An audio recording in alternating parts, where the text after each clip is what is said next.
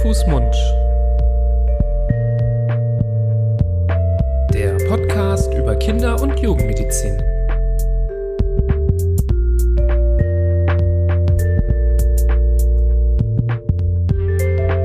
So, ihr Lieben, herzlich willkommen wieder mal zu einer neuen Folge von Hand, Fuß, Mund, eurem Podcast zur Kinder- und Jugendmedizin mit euren beiden Gastgebern. Wie immer, ich bin der Nibras.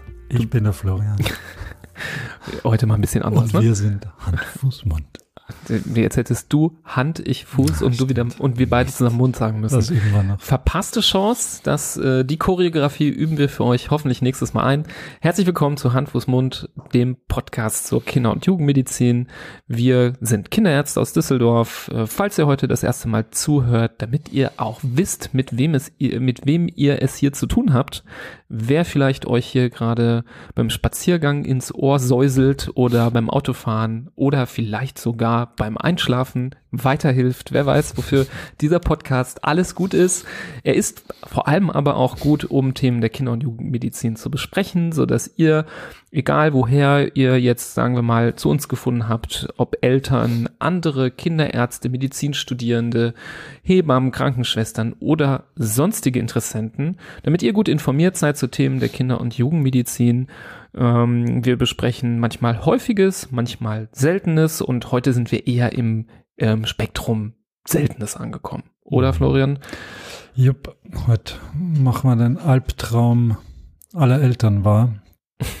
ähm, ja, muss man ja so Ja. sagen. Also ich glaube, es gibt wenig, äh, was, womit man auch als Laie so dramatische Folgen verbindet wie mit dem heutigen Thema, mit dem Thema der Hirntumore, beziehungsweise wir werden ja uns jetzt weniger um die einzelnen Entitäten, also um die einzelnen Untergruppen und Unterformen der Hirntumore äh, widmen. Davon gibt's ja etliche, sondern es geht uns eher darum, so ein bisschen ähm, die Sinne zu schärfen, wenn es darum geht, das neue Auftreten oder das Vorliegen einer Raumforderung im Gehirn, also eines Hirntumors, zu erkennen und was, woran man das eigentlich ähm, erkennen kann, wie man das unterscheiden kann von vielleicht ganz anderen äh, Erkrankungen oder banalen Erkrankungen ähm, und sich so vielleicht auch ein bisschen weniger Sorgen macht, weil man das Ganze ein bisschen besser auseinanderdröseln kann und, und vielleicht auch besser einschätzen kann. Ja, wir sind ja auch beide im ähm, Hauptberuf in der Kinderonkologie tätig, so dass wir mit dem Thema natürlich auch besonders häufig Kontakt haben. Da auch immer wieder uns dran erinnern müssen, dass das natürlich sehr, sehr seltene Krankheiten sind. Also ähm, je nachdem, wo man nachschaut, kommt man da so auf ungefähr zwei bis drei Fälle pro 100.000 Kinder pro Jahr. Das ist schon äh, deutlich, deutlich im Bereich der seltenen Erkrankungen. Aber wenn man es aus unserer Brille betrachtet, aus der Brille der Kinderonkologen, dann, ähm, wenn man Hirntumore zusammenfasst als ein Komplex, ist es die äh, Gruppe, als Gruppe die zweithäufigste bösartige Erkrankung des Kindesalters. Also deswegen ist es sehr, sehr wichtig, eben, ob man jetzt Kinderonkologe ist, hin oder her, dass man als Kinderärztin oder Kinderarzt Bescheid weiß über die groben Eckdaten von Hirntumoren, weiß vor allem, wie man sie erkennt, was die Warnsignale sind. Das ist ja hier heute auch das Hauptthema, dass man eben sowas nicht übersieht, nicht äh, zu lange hinhält oder zu lange wartet mit den wichtigen Untersuchungen, sondern vielleicht dann doch frühzeitiger agiert. Ähm, denn auch hier, wie bei vielen anderen bösartigen Erkrankungen, ist es schon wichtig, ähm, dass man frühzeitig die Diagnose stellt, weil man kann sich vorstellen, umso größer so ein Tumor wird, umso mehr er sich verbreitet, umso schwieriger ähm, wird das Ganze. Andererseits ist es natürlich, muss man schon sagen, nicht ganz äh, typisch, dass man einen solchen Hirntumor findet, wenn er noch ganz, ganz klitze, klitze klein ist, sondern er muss schon ein gewisses Wachstum durchgemacht haben, um Symptome auszulösen. Und deswegen, das finde ich immer auch schwierig ähm, in dem Bereich, wenn man dann aufklärt, viele Eltern machen sich dann Vorwürfe. Ähm, hätte ich das nicht früher erkennen müssen? Ähm, das ist in vielen Fällen mit einem Nein zu beantworten, weil es einfach erst dann Symptome macht, wenn es schon relativ groß geworden ist. Wir kennen aber auch leider viele ja, Negativbeispiele und äh, Horrorstories, wo dann doch deutliche Signale dort waren, und die halt nicht richtig erkannt worden sind. Und deswegen finden wir das hier, auch wenn es was Seltenes ist, sehr, sehr wichtig, mal drüber zu sprechen. Mhm. Ja, und ich habe es vorhin schon angesprochen, während es eine ganze Menge an Untergruppen gibt und die werden auch nochmal in Kategorien eingeteilt. Da gibt's die sogenannte WHO-Einteilung, die Schweregrad-Einteilung 1 bis 4. Also ich kann einen Hirn Hirntumor WHO Grad 1, 2, 3 oder 4 haben. Und je höher diese Zahl ist, desto aggressiver wächst der Tumor, desto schwerer ist er zu behandeln, desto schneller wächst er. Also ein WHO Grad 1 Tumor ist ein langsam wachsender Tumor, der sich eigentlich nicht im, im, Körper weiter ausbreitet, der nicht streut, also keine Metastasen bildet. Wohingegen, wenn man ans andere Spektrum geht, WHO Grad 4 äh, Hirntumor ist eine sehr schwere Erkrankung, die ganz, ganz, ganz, ganz schwer nur zu behandeln ist und ganz schwer nur in Griff zu bekommen ist, ähm, kaum äh, wirklich zu heilen ist. Also eine ganz ähm, dramatische Situation. Und während es hier ganz viele Unterschiede gibt, je nachdem, welcher Tumor vorliegt, dem gegenüber muss man sagen, so eine Raumforderung im Kopf, da ist es dann schon fast egal, was es für eine Unterart ist. Die Symptome sind sehr ähnlich und äh, egal, ob das jetzt ein WHO Grad 1 Tumor ist, der sich Platz verschafft im Kopf oder ein WHO Grad 4 Tumor, die, die Symptome, über die wir jetzt gleich sprechen, ähneln sich sehr und umso wichtiger ist es, hier diese Warnsignale ähm, zu erkennen. Und ich fange vielleicht mal mit dem ersten an, was gar nicht so ein Hirntumor-Warnsignal ist, weil es ist ein ganz geläufiges, häufiges Symptom, unter dem jeder Mensch mal leidet, nämlich schlicht und ergreifend Kopfschmerzen. So ein Hirntumor macht natürlich Kopfschmerzen, aber zig hunderte andere Erkrankungen oder Begleiterscheinungen machen auch Kopfschmerzen. Also daran sieht man schon, es ist nicht das einzelne Symptom in den allermeisten Fällen, äh, gerade wenn es um diese äh, banalen Symptome geht, die mir darauf hinweisen, sondern es fängt eventuell mit einem ganz äh, normalen Kopfschmerz an, der sich aber dann, wenn es ein Hirntumor ist, über eine ganz ordentliche Zeit erstreckt. Also das wird dann im Verlauf eigentlich nicht mehr besser im Lauf der Tage und Wochen oder vielleicht auch Monate, wenn es so ein ganz langsam wachsender Tumor ist, sondern die Kopfschmerzen, die bleiben, die nagen richtig an dem Patienten, die werden tendenziell auch immer schlimmer und irgendwann kommt dann ein weiteres Symptom dazu, äh, was einen dazu bringt, dann auch vielleicht äh, näher nachzugucken und genauer hinzuschauen oder mal zum Arzt zu gehen was einem jetzt vielleicht bei drei Monaten Kopfschmerzen noch gar nicht so in den Sinn kommt, weil vielleicht der Onkel hat Migräne und die Mama hat auch schon immer Kopfschmerzen gehabt und wenn dann das Kind auch Kopfschmerzen hat, dann erklärt man sich das vielleicht auch damit. Mhm. Ja, hier können wir auf jeden Fall nochmal quer verweisen zu unserer Folge Kopfschmerzen bei Kindern, wo wir da sehr, sehr drauf eingegangen sind, was es für verschiedene Typen gibt. Wenn man die ähm, Beschwerden einem dieser Typen, wie zum Beispiel klassischer Migräne, ähm, auch gut zuordnen kann und die Zeichen äh, gut zusammenpassen, dann ähm, muss man da nicht immer an sowas denken. Aber was wir halt viel auch bemerken oder manchmal das Gefühl haben, ist, dass ähm, Kopfschmerzen dann doch, wenn sie vor allem über längere Zeit äh, bestehen, nicht ausreichend ernst genommen werden und ähm, ja, bis ein Kind wegen Kopfschmerzen, die einfach nicht weggehen, die vielleicht sogar immer schlimmer werden, ähm, dann doch mal eine Bildgebung bekommt, ein, ein MRT vom Kopf. Das kann schon manchmal dauern, manchmal auch zu lange dauern. Also wir kennen diese Geschichten, wo ähm, ja dann doch die Kopfschmerzen das führende Symptom sind ähm, und das dann doch eine ganze Weile ähm, ja hinausgezögert wird, bis man dann ähm, Bilder macht. Das soll auf der anderen Seite nicht heißen, dass man bei jeglichen Kopfschmerzen immer sofort ein MRT machen muss. Deswegen, wie gesagt, der klare Verweis zu unserer Folge Kopfschmerzen, falls euer Kind immer wieder mal Kopfschmerzen angibt. Aber gerade bei ganz, ganz kleinen Kindern, die starke Kopfschmerzen haben oder bei sehr, sehr langen Verläufen, ähm, sollte man dann mit der Zeit schon mal ähm, ja, die Untersuchung ein bisschen erweitern. Ja, und ich würde zu dem zweiten wichtigen Symptom kommen, was ich immer ganz wichtig finde und sehr eindrucksvoll finde. Ähm, das ist das sogenannte Nüchternerbrechen. Ähm, Erbrechen ist klar, also gibt es, glaube ich, keinen Elternteil, der nicht schon mal angebrochen wurde von seinem Kind. Ähm, das gehört zu, zu, zum Elternsein irgendwie auch dazu. Jedes Kind oder die meisten haben schon mal in ihrem Leben einen Magen-Darm-Infekt und müssen mal erbrechen. Aber das nüchtern Erbrechen ist ein Charakteristikum, das eine ganz, ganz klare rote Fahne ähm, bedeutet. Also, wenn Kinder morgens nach dem Aufstehen, bevor sie gegessen oder getrunken haben, schon nach wenigen Minuten äh, Schritten, die sie gelaufen sind, Übelkeit verspüren und sich erbrechen müssen, dann ist das ein sehr, sehr ungewöhnliches Symptom und ähm, sollte immer gut, gut abgeklärt werden. Also ich würde ganz klar sagen, jedes Kind mit nüchtern Erbrechen gehört einmal gründlich neurologisch untersucht und in den allermeisten Fällen aus meiner Sicht auch durch ein MRT geschoben. Da gibt's, glaube ich, keine, keine gute Ausnahme, die man jetzt hier beschreiben kann, weil man das nicht machen sollte.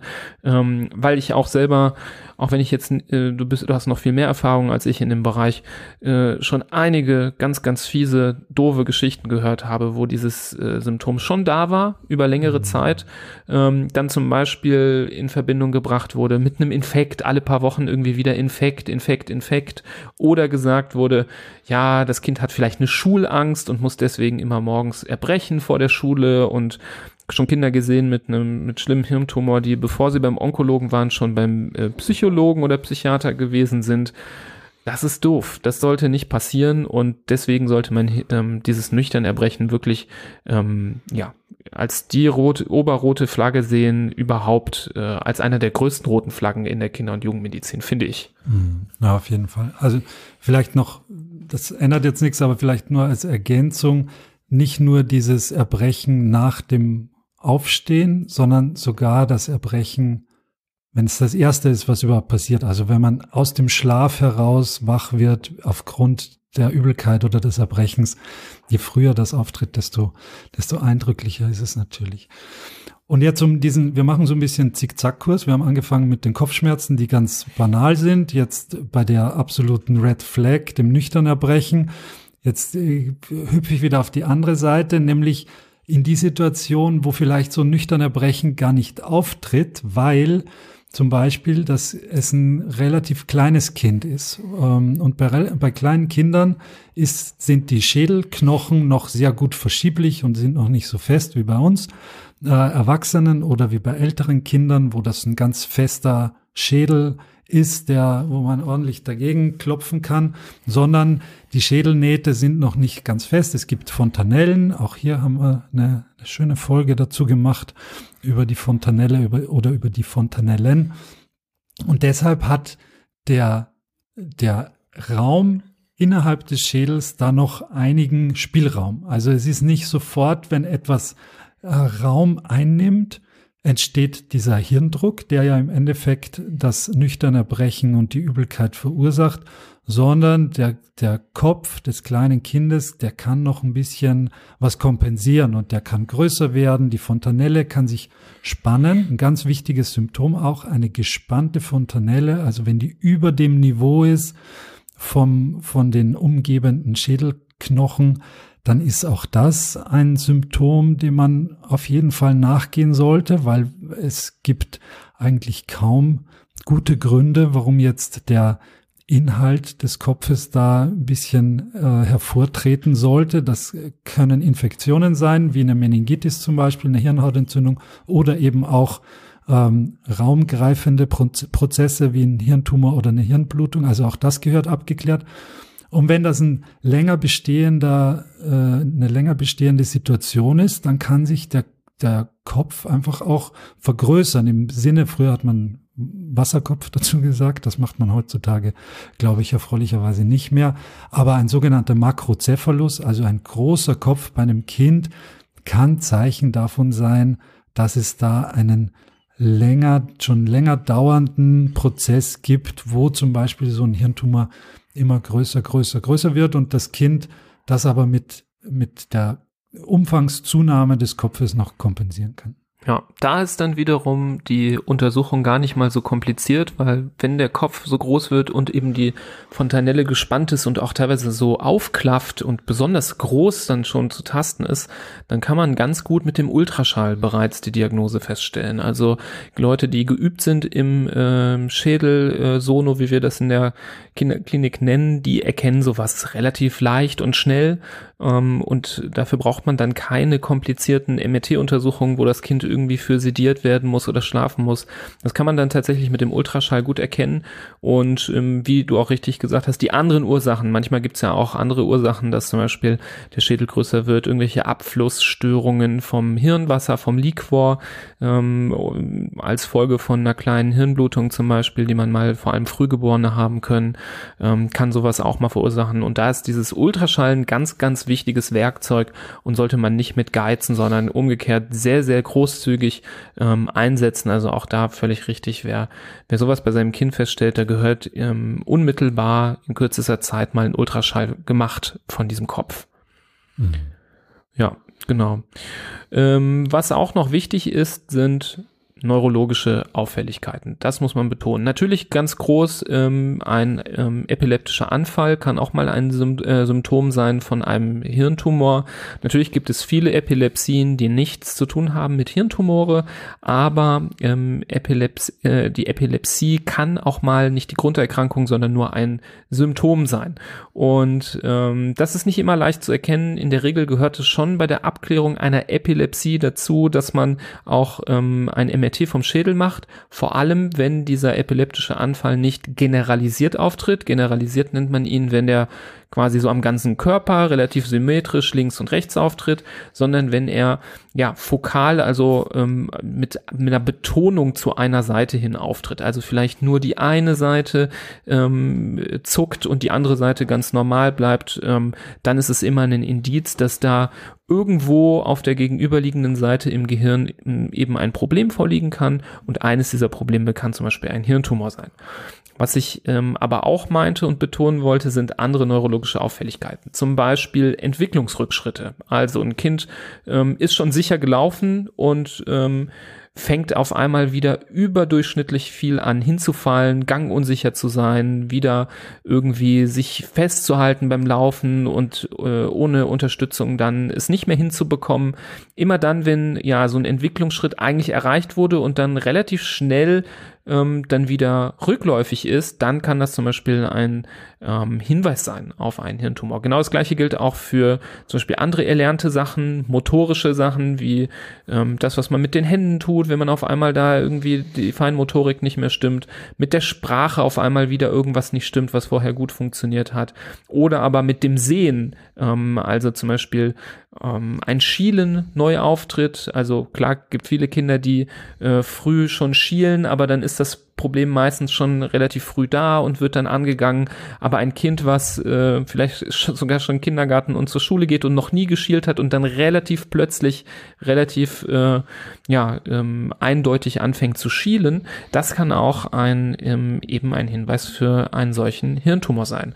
Auch ähm, eine Schwäche, eine Kraft- oder Muskelschwäche oder auch eine Sensibilitätsstörung auf einer Seite des Körpers. Also wenn das Gefühl ist, ja, jetzt ist irgendwie so ein Hinken eingetreten, ohne dass das Kind jetzt immer hinfällt, aber die Kraft ist auf einer Seite zum Beispiel vermindert, ähm, dann ist es möglicherweise ähm, tatsächlich auch ähm, ein solcher Hinweis. Und so gibt es schon noch ein paar andere Symptome, die man ähm, auch aufzählen kann. Ich will das jetzt nicht zu komplex machen. Ich will nur wieder äh, zurückkommen zu dem Punkt neurologische Auffälligkeiten. Also ähm, wenn irgendwelche Entwicklungsschritte zum Beispiel nicht richtig funktionieren, ähm, die schon mal gut funktioniert haben. Achso, eins wollte ich noch sagen, der Schiefhals ist noch ein wichtiges Symptom. Also ähm, wenn Kinder kann mal passieren, wenn man irgendwie komisch gelegen hat, dass man am nächsten Morgen, morgen mit so einem schiefen Hals aufwacht. Also das ist nicht so ein Schiefhals, der komplett problemlos abends ins Bett gegangen, morgens früh ist ein Schiefhals da, das ist eher nicht so passend. Aber wenn so über die, über so ein paar Tage bis Wochen so eine gewisse ähm, Haltung irgendwie entsteht und der Kopf in die eine Richtung gedreht wird und nicht mehr gut in die andere Richtung zu, zurückgedreht werden kann, dann ist es auch ein mögliches Symptom. Mhm. Was ich motorisch noch anfügen würde als eindrückliches Warnzeichen ist die sogenannte Ataxie. Das ist eine motorische Störung, die auftritt, wenn es Prozesse gibt, die das Kleinhirn betreffen. Kleinhirn ist ja vor allem für die äh, Motorik zuständig und wenn es hier zum Beispiel eine Tumorerkrankung gibt, dann kann die sogenannte Ataxie auftreten und das ist ähm, so ein bisschen erkl zu erklären wie eine Fehlsteuerung im Raum. Also wenn, wenn ein Patient mit der Ataxie läuft, dann ähm, hat man den Eindruck, er tritt zum Beispiel bei jedem zweiten Schritt ins Leere, als würde man von der untersten Treppe ins Leere runter äh, steigen und so plump äh, dass die Fußsohle aufsetzen, aber halt nicht, weil man unabsichtlich vom Bürgersteig oder von der letzten Treppe runtersteigt, sondern auf einer geraden Fläche immer wieder ähm, ins, ins Leere steigt. Das Ganze kann auch äh, die, die Hände und die oberen Extremitäten betreffen und ist auch ein sehr ungewöhnliches Zeichen, dem auch auf jeden Fall nachgegangen werden muss. Das kann auch bei einer multiplen Sklerose zum Beispiel auftreten oder bei Entzündungen im Gehirn, aber eben auch bei Hirntumoren. Und wichtiges Organ, das du schon angesprochen hast, das sich ganz äh, mannigfaltig äußern kann, ist das Auge beziehungsweise das Sehen. Das plakativste ist vielleicht das Schielen, das du schon genannt hast. Ähm, häufig äußert sich das auch so ein bisschen eher subjektiv anfangs im Sinne von Doppelbildern.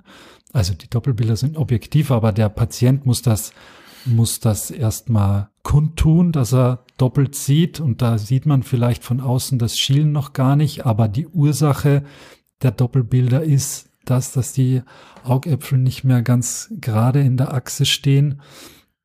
Ähm, es kann auch sein, dass die Pupillengröße unterschiedlich ist, also eine einseitige vergrößerte Pupille, wenn die nicht schon seit Geburt besteht, das gibt's auch, aber wenn die neu auftritt, ist immer ein Punkt, dem man nachgehen muss und den man nicht einfach so stehen lassen kann.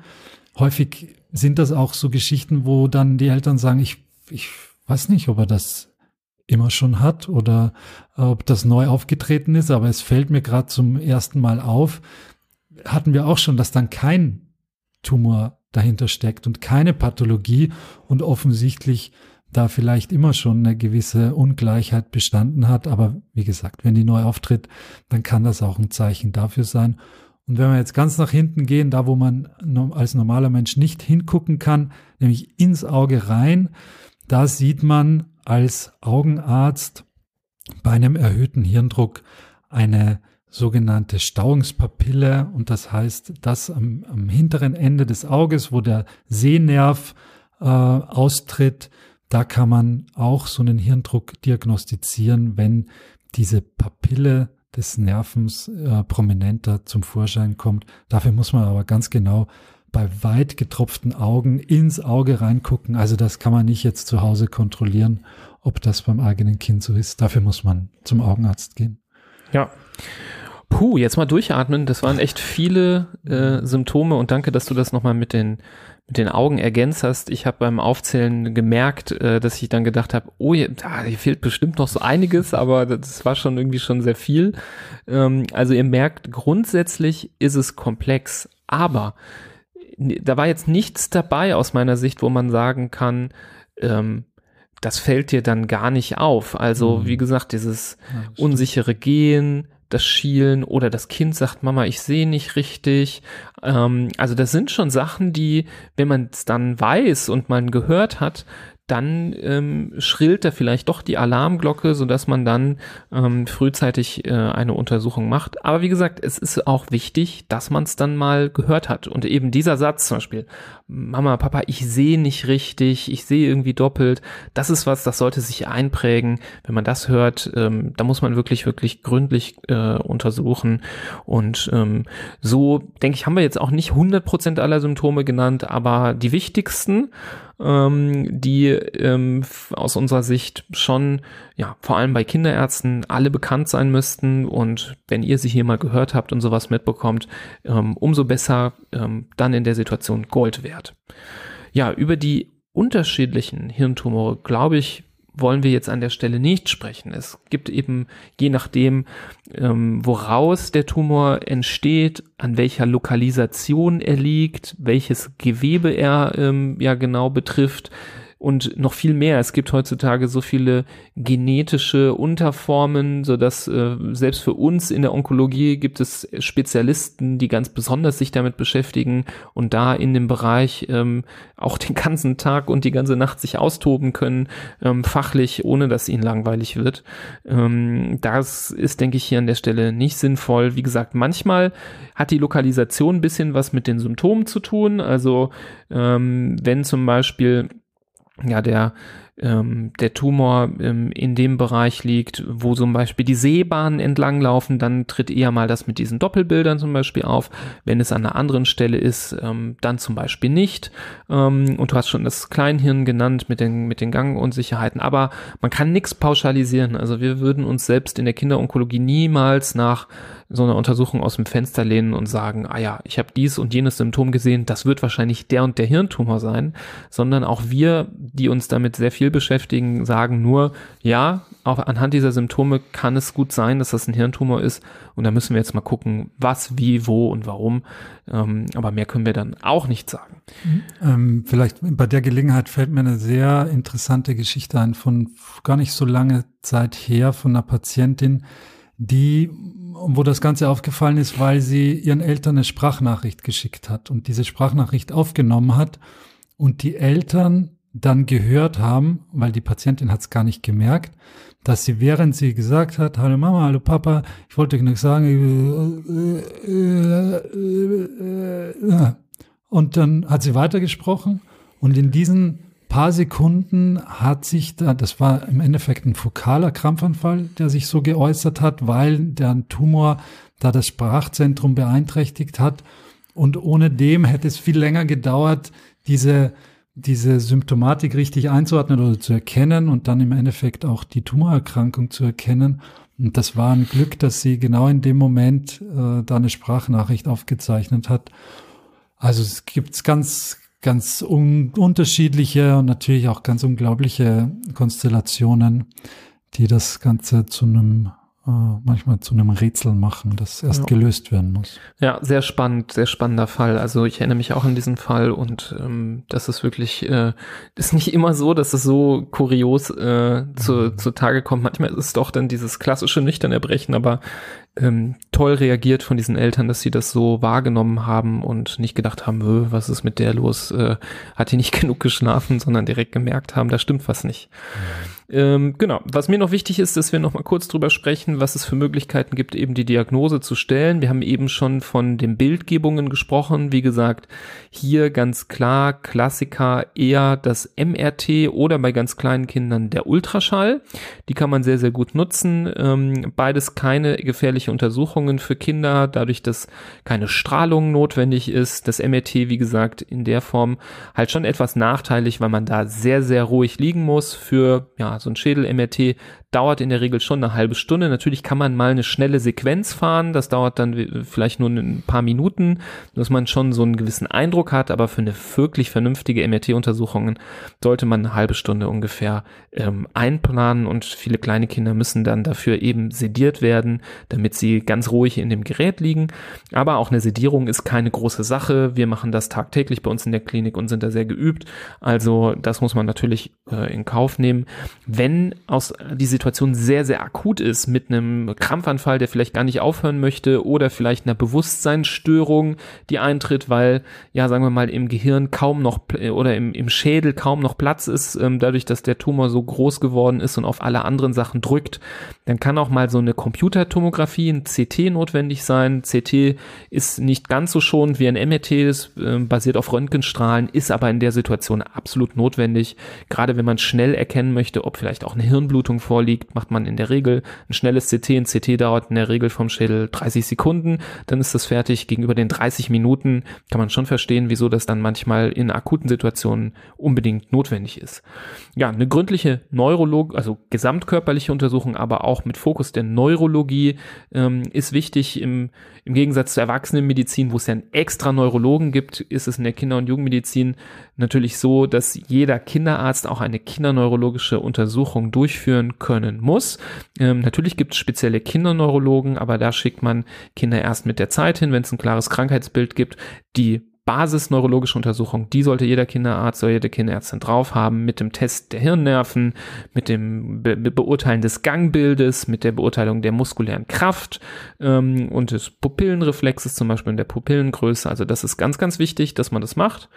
Ähm, weitere Untersuchung, die häufig mit eingestreut wird, ähm, die auch sehr aufschlussreich sein kann, ist eine Hirnstrommessung, ein EEG. Auch da kann sich mal, gerade wenn ähm, ja zum Beispiel so ein fokaler Anfall passiert ist, auf einer Seite so eine Veränderung der Hirnströme zeigen.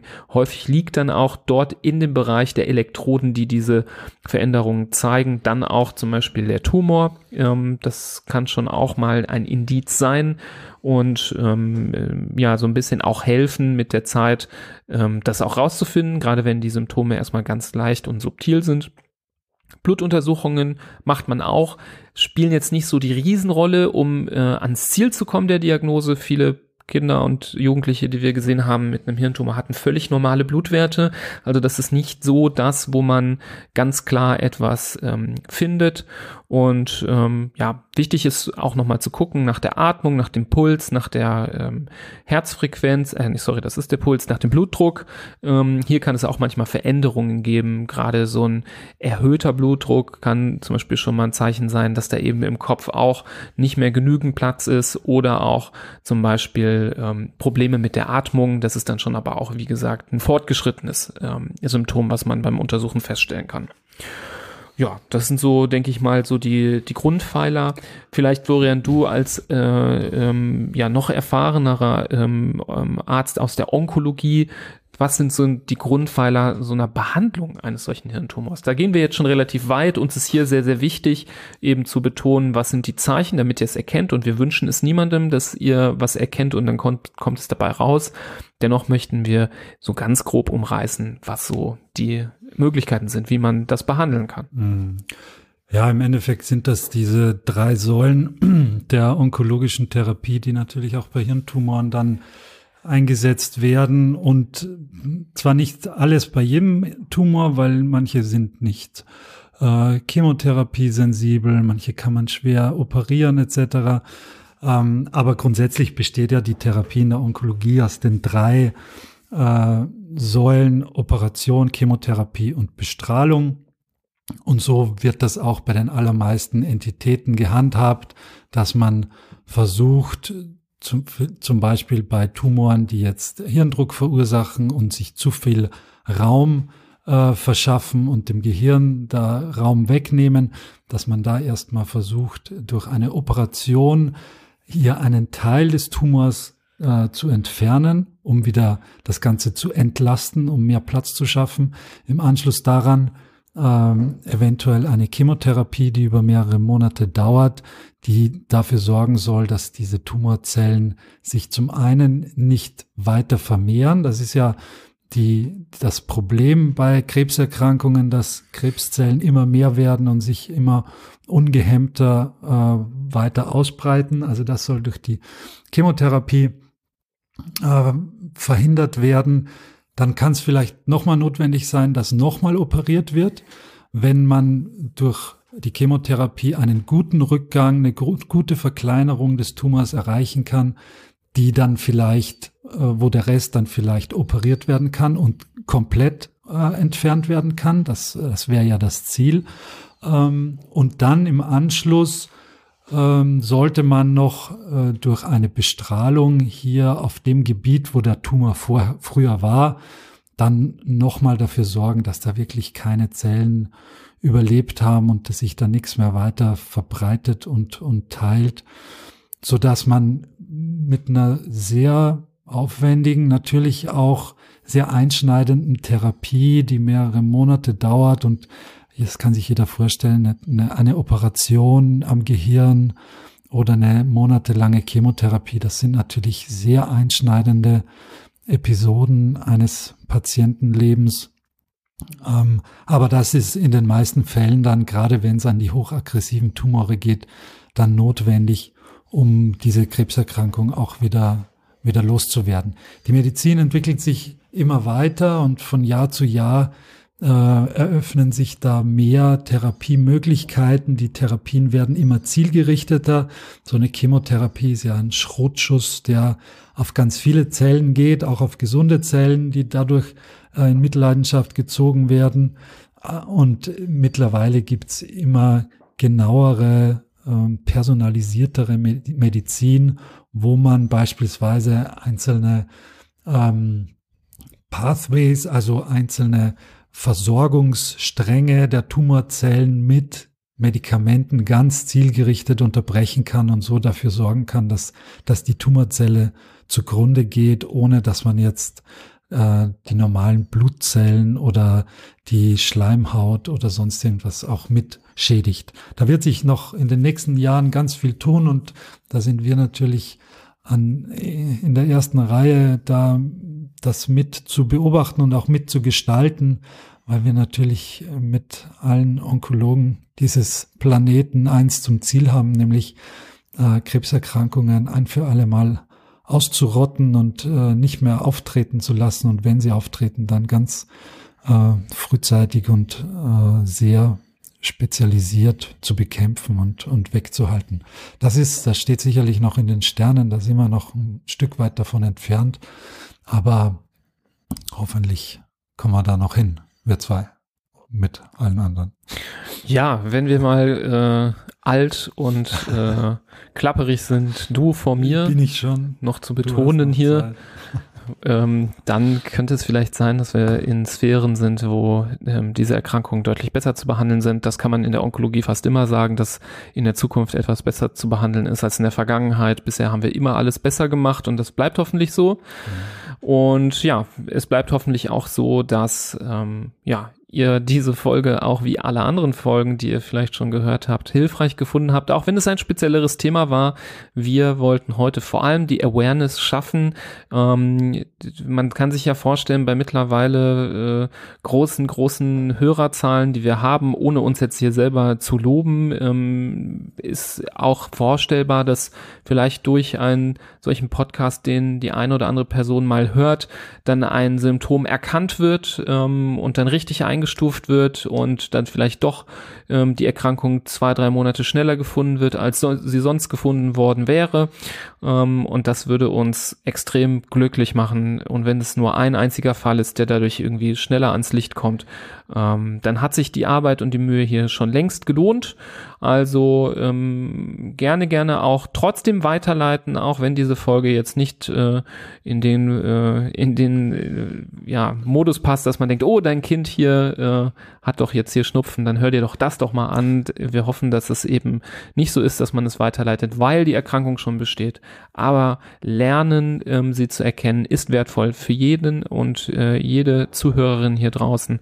Also von daher ähm, trotzdem gerne, gerne teilen. Hört auch in unsere anderen Folgen rein. Grundsätzlich, wenn euch Hand, Fuß, Mund, wenn euch das gefällt, was wir hier tun, dieses Aufklärungsprojekt, ähm, das wir schon seit über zwei Jahren hier betreiben, dann lasst uns doch bitte auch eine positive Bewertung, zum Beispiel bei Spotify oder Apple da.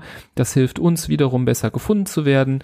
Wenn ihr es ganz besonders toll findet, was ihr macht, was wir machen, werdet Teil ähm, des äh, der Unterstützer. Wir haben schon einige und an der Stelle auch einen großen Dank an alle Unterstützer und Unterstützerinnen, die zu uns äh, ja sich in irgendwelcher Form äh, erkenntlich gezeigt haben als Dank für den Podcast. Ähm, es ist völlig egal, wie oder was ihr macht.